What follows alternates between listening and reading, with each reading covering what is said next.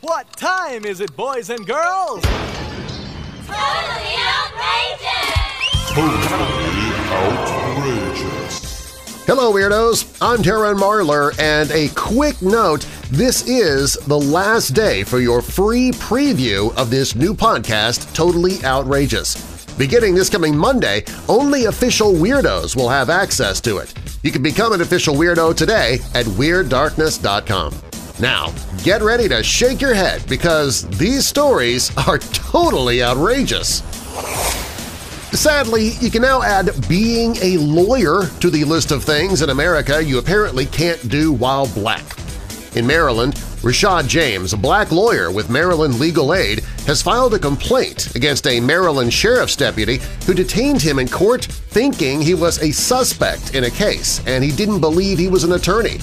In the complaint, James said a Harford County deputy thought that he was his client impersonating a lawyer and questioned him at the county courthouse. He also believes the deputy's actions were racially motivated, and his complaint asks for an internal investigation and a record made in the officer's personnel file. In a statement, Sheriff Jeffrey Gahler said that his office is investigating. It's just another example of African-American men doing ordinary things and being viewed skeptically, Chelsea Crawford, an attorney representing James, said. So you can add lawyering while black to the ever-growing list of things that black men do that they're going to get questioned for. You've heard of stalking. Well, apparently there's now something called extreme stalking, and a Utah family has become the victim of it. They have suffered through unwanted service providers repeatedly being sent to their home, sometimes as often as 20 times a day. Walt Gilmore's family in suburban Salt Lake City has been the target since last August of a stalker using phone calls and texts to send a parade of people to the home for legitimate services as well as illegal activities. Gilmore says some of the people who show up have police records, criminals, felons, active warrants for their arrests coming to my home. They're looking for drugs. They're offering prostitution. Well, the calls range from pizzas being sent to Gilmore's office to an environmental cleanup company coming one Saturday morning on a fake call that Gilmore's house was flooding. Police estimate the combined loss to the companies is more than $20,000 in wages and uncollected fees. Officers have been called to the home at least 80 times just since February. The person responsible might be using a computer program to make the calls, and texts appear to originate from a different number, making them nearly impossible to trace. Gilmore said they have taken out a civil stalking injunction against the person they believe is responsible, who currently lives in Hawaii. In New York City, 28-year-old Anna Sorokin traveled in celebrity circles and tossed around $100 tips regularly. All the more reason to believe she was the German heiress worth roughly $60 million that she said she was. But no, turns out the jet-set lifestyle was all a lie. Now the Manhattan District Attorney's Office alleges Sorokin lived in luxury New York City hotel rooms that she couldn't afford, promised a friend an all-expenses-paid trip to Morocco, and then stuck her with the $62,000 bill, and peddled bogus bank statements in a quest for a $22 million loan. The one-time darling of the Big Apple social scene is now going to stand trial on grand larceny and theft of services charges, alleging she swindled $275,000 in a 10-month odyssey that ended in a cell at Rikers Island. There probably were some telltale signs along the way, though. While she made a show of passing crisp Benjamins to Uber drivers and hotel concierges, she gave varying accounts for the source of her wealth, according to the people who knew her. They said that she would claim her father was a diplomat, an oil baron, or a solar panel muckety-muck. He's really, though, a former trucker who runs a heating and cooling business. Sorokin was arrested in October 2017 and has been in jail ever since. She faces deportation to Germany regardless of the outcome of the trial because authorities say she has overstayed her visa, as well as her welcome. Her story, however, might stick around though. Shonda Rhimes has announced that she's creating a television series about Sorokin, whose Instagram bio says, soon on Netflix. In Scotland, Jill Cameron has lived a life free of pain, but she only found out at the age of 65. She has had broken bones with no painful reaction, When she burns herself, she can be unaware that it's happening until she smells her flesh singeing. She has had dental work and gone through childbirth without the need for pain relief. There is even video of Cameron eating the fiery Scotch bonnet chili pepper and smiling through the process. But she is also an optimistic person who reports almost never panicking, including when a car accident two years ago left her vehicle upside down on its roof.